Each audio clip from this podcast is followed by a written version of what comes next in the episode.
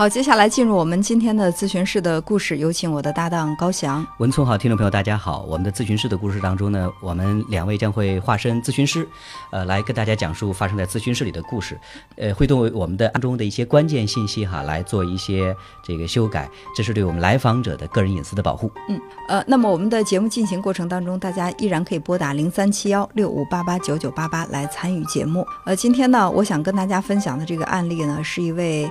呃，博士生的求助，嗯，博士生为什么会强调他是一个博士生呢？因为他确实是一个呃，在学习上面非常刻苦的一个男孩，非常优秀啊。对他跟我说，他家是出身农村，嗯，家里呢，在他童年的时候还发生了一些变故，但是他凭借着自己超强的这种毅力，然后让自己现在已经毕业，在一家不错的企业工作，嗯。按道理，我们觉得他的人生是比较成功的，对。但是他呢，却一直活得不快乐，很压抑。他的问题是什么？呃，他说他这一辈子，如果用一个标签来去评价他的人生的话，那只有两个字，就是委屈。哦，对，有一种不对，有一种不公平感带来的委屈。嗯。然后我就听他讲，我说到底都有些什么不公平的事情，你跟我讲一下。然后他就说，我就就近说吧。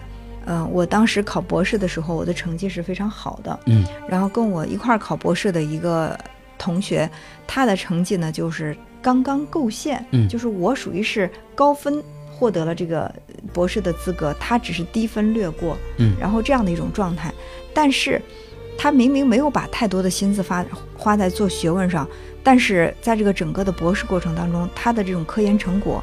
呃，这个论文却比我多得多，嗯，这让我觉得不公平。我说，既然他没有那么投入的去做这个研究，对他成果是怎么来的？他的成果怎么来？他说，全是因为他有一个好导师。我说，这个好导师怎么来理解？他说，他的那个导师呢，就特别关照自己带的这些呃博士研究生，嗯，然后自己做一些什么实验呀，或者是写一些这种论文的话，都会把自己学生的名字挂上，而且他的这个博士。这个导师呢也特别的喜欢他这个同学，然后他们关系走得很近，所以有了这个导师的提携，他的这个同学就是可以说在他看来是顺风顺水的。那这么理解，就是因为他有一个好导师，因为我没有一个好导师，这是他的不公平感的来源。对，他就觉得，哎，我为什么没有这么好的运气？其实我们进入到这个博士生的这个学习的时候。那我可以说是方方面面都比他优秀，而且在整个的学业过程当中，我都是特别刻苦的。但是我的导师就没有他的导师，呃，那么懂得去灵活运用自己的这些资源，对我们一点都不关照。所以我们都是自己硬碰硬在硬啃。那这样下来的话，我们的这个就是做的这课题啊，包括这个成果啊，就没有他那个同学好，这是他的不公平感。后来这个博士毕业之后，他呢就。分配到了一个还不错的单位。刚开始，大家都是在一个起跑线上，他也没觉得怎么样。但是工作了一段时间之后，他就发现各种差距就来了。他会发现有一些同事就特别的善于呃跟这个领导搞好关系，嗯，然后呢就会调到一个比较好的岗位。然后还有一些呢是通过自己的一些社会人脉，然后为自己争取很多的这种机会，嗯，然后在工作上就。一下子就很突出，但是他却没有这些。他说：“我只会踏踏老老实实的去做，但是这个呢，就对我来讲很难有一个突破。然后，嗯，他的这个同事本来呢，大家都是从从事差不多的工作，慢慢的，有的人岗位就好一些，对，慢慢的差距就显现出来了。他还要去长期的往外跑去工作、去出差什么的。他说时间长了，我也不想往外跑了。”呃，以前还有一个跟我一块儿跑的，我多多少少在心里还有一点平衡感。反正又不是我一个人在从事这个苦差事。都最近一段时间，那个跟我一块儿跑的，不知道通过什么样的就是关系还是怎么样，他也不用往外跑，现在只剩下我一个人在拼命的出差。我的这种不公平感就又来了。嗯，凭什么呀？难道是因为我家在农村，我没有认识太多的人，我没有这种社会资源，所以说我什么事儿都这么倒霉吗？然后在心里就觉得很抑郁，在工作上也不想再有什么太多的这种呃拼劲儿了。然后现在工作的这种状态也整个下降，领导呢还找他谈话，就觉得他好像这个心思没有花在工作上。他说要想让我把心思花在工作上，最起码要给我一个公平感吧。我一直有这种不公平压在心里，我怎么去好好工作？这是他的困惑所在。嗯，呃，然后我就问他，我说你的这种不公平感。你回忆一直往前追溯，就是来源在你哪儿的第一次有这种不公平的感觉是什么时候？他说：“那我这个太清楚了，是我上学的时候，上小学的时候。嗯嗯，他说刚才我也说了，我上学的时候其实家里面是有这种有变变故有变故的。呃，我说到底是什么变故？他说我爸坐牢了。哦，我说为什么爸爸坐牢？他说其实那个时候就有这种不公平感。其实我爸也是一个老实巴交的农民，当时呢也是呃承包了这个蔬菜大棚，呃，然后就是他们家这个蔬菜大棚呃里边儿经常会有一个精神不太正常的一个流浪汉，嗯会在这个他们家这个大棚里避寒，就晚上会睡在里边儿，呃，而且还不仅仅是睡在他们家，就是周围这些亲戚，他们连在一起的这个大棚，他经常在里边住。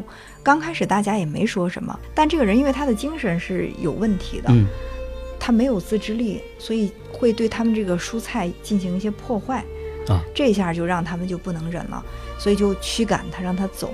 然后他又不走，因为这个人本身也处于属于一种就是行为上没有自控对，如果他是精神精神病的话，就这个人他其实没有自制力就。发生了一些冲突。然后呢，可能是周围的人呢都一块儿去打他或者怎么样。后来这个人就走了，但是莫名其妙第二天这个人就身亡了。嗯，然后就一追溯，他们之间有过冲突，就是最起码是他爸爸和周围这些亲戚村民逃脱不了有有干系哈有殴打过的这种这种行为。不知道是不是因为他那个时候小嘛，他也不太清楚到底是不是他们的殴打导致这个人的死亡。反正爸爸因为这个事儿被判刑了，他想不通，他就觉得是他先住在我们家这个棚子里，嗯，种种的这种不公平感吧，就在他心里面种下了一个种子。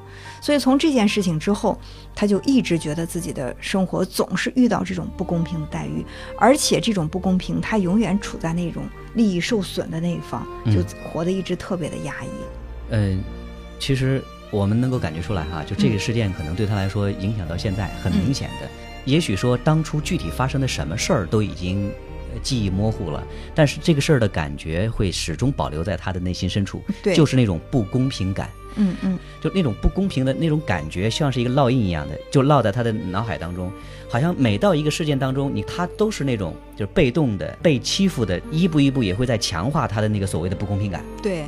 所以我就说，我说你现在已经习惯于把生活当中这些不好的事情跟你做连接了，就是你的头脑善于去发现那些对你来讲不好的、让你感到不公平的事儿，你把它们都从你的这个生活当中摘出摘出来，你把它穿成一个串儿，就像一个项链儿似的挂在你的脖子上。你只要低下头去看、去审视自己的人生，你看到的都是这些负性的事件，都是这些。啊，我说你能不能想过，我把这些事情打破，我都去看看积极的那一面呢？他说我怎么去看积极的那一面？我说好，我说我们从这个呃你的这个自身来分析，你在上小学的时候，你爸爸就入狱了，呃，那么你可以说是在一个非常艰难的环境当中成长的，你居然能够学习成绩保持那么好，一路升到博士，嗯这是不是你身上的一个很优势的资源？或者我们换一个角度来讲啊，就是如果说家里没有出现这样的事情，你是不是刻苦读书的这个动力会没有现在这么足？他说对啊，他说那个时候就想着我赶快要读书，我要出人头地，我要用我自己的知识去改变命运，我不能再像我爸爸那样。嗯，他说我说对啊，我说这对你产生的是一个积极的一个动力。对我说再回到你的这个博士生的这个读书当中，我说虽然说你看到的是你的这个同学他没有做太多的努力，他的导师就把这个硕果给他了，对然后让他分享了很这种果实。但我说你知道不知道你的这位同学他背后为他导师做了什么？不知道。他说 这个其实我也知道。那既然他导师那么喜欢他，他一他是那种特别懂得八面玲珑，嗯很会讨好，然后呢，对他这个导师肯定也是照顾得很周到的。哦我说是，我说这世界上其实没有无缘无故谁对谁特别的好，持续的好。那既然我愿意持续的对你好，我一定是希望你给我某种形式的这种回报。对，这像是某一种交换一样我说。这个你能做到吗？他说我做不到，而且我觉得那样很累。我对我说你觉得很累，你做不到，但是你的同学他做到了，他也承受了这份累。嗯，所以并不是说你们之间不公平，只是说都累。他把这个累放在了如何去让他导师更高兴，让他导师把成果分他一半，而你把这个辛苦用在了你自己去做科研、做研究，那我认为你这个方式会更有价值。你看到的是他得到了这个硕果，但你没想到的是，你其实学到了更多的东西。这个这些东西会在你今后的生活当中大放异彩，对你的工作有帮助的。对，其实呃，你看，就是他所关注到的，当他关注那个所谓消极面的时候。他已无意中就把这种积极面都已经给忽略掉了，就看到的都是那些不好的那一面。所以说到现在为止，他就一直觉得自己是受伤害的，自己是不公平的。当然，我觉得还好，就是他一直也没有放弃所谓这个抗争哈。嗯。呃，另外还有，其实他现在所谓的人际关系不好，说到处好像跟谁的关系都处不好，很有可能的就是通过这个案件的这个影响，其实这个男人他无意之中是把自己给保护起来了。嗯。他通过这种自我保护、自我封闭，但是一定程度上他的。自我封闭其实也是阻碍了他去跟别人建立良好人际关系的一个方面。嗯，包括他现在的工作，其实他看到的是出差不好。我说，假如说你通过这个出差，因为现在他也没有结婚嘛，没有成家，嗯，对他来讲出差确实很辛苦，但是没有太多这种家庭的羁绊，但是可能身边很多的同事。领导也是出于考虑到就是平衡家庭和事业的这种关系哈。我说，如果说在出差的这个过程当中，你能够很好的去建立属于你的人脉，然后去吸取更多的你你的这种资源的话，难道对你未来的这种发展，这不是一个积累吗？对，这也是一个好事儿啊。对，所以就是看你怎么去看待这个事儿。呃，后来我跟他这么讲了之后，他的情绪还是挺好的。他说：“哎，听你这样一说，我就能想到。”呃，有一次什么，我我小的时候去上树，怎么怎么下来，我居然没事儿，这不是挺幸运的吗？然后对呀对呀，然后他就开始自己去重新去。去解构和建构那个故事了。他自己开始重新的去搜集自己身上就是经历当中那些很很积极的、很幸运的事儿，然后越说越多，说哎，我还是一个挺幸运的人。嗯，我说以后就这么来去解读自己的人生，你会更加的快乐。对，视角和心态在一定程程度上就可以决定我们自己的命运。